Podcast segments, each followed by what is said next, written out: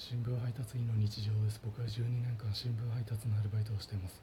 日曜日は夕刊の配達がお休みなのですがなければないで暇になります。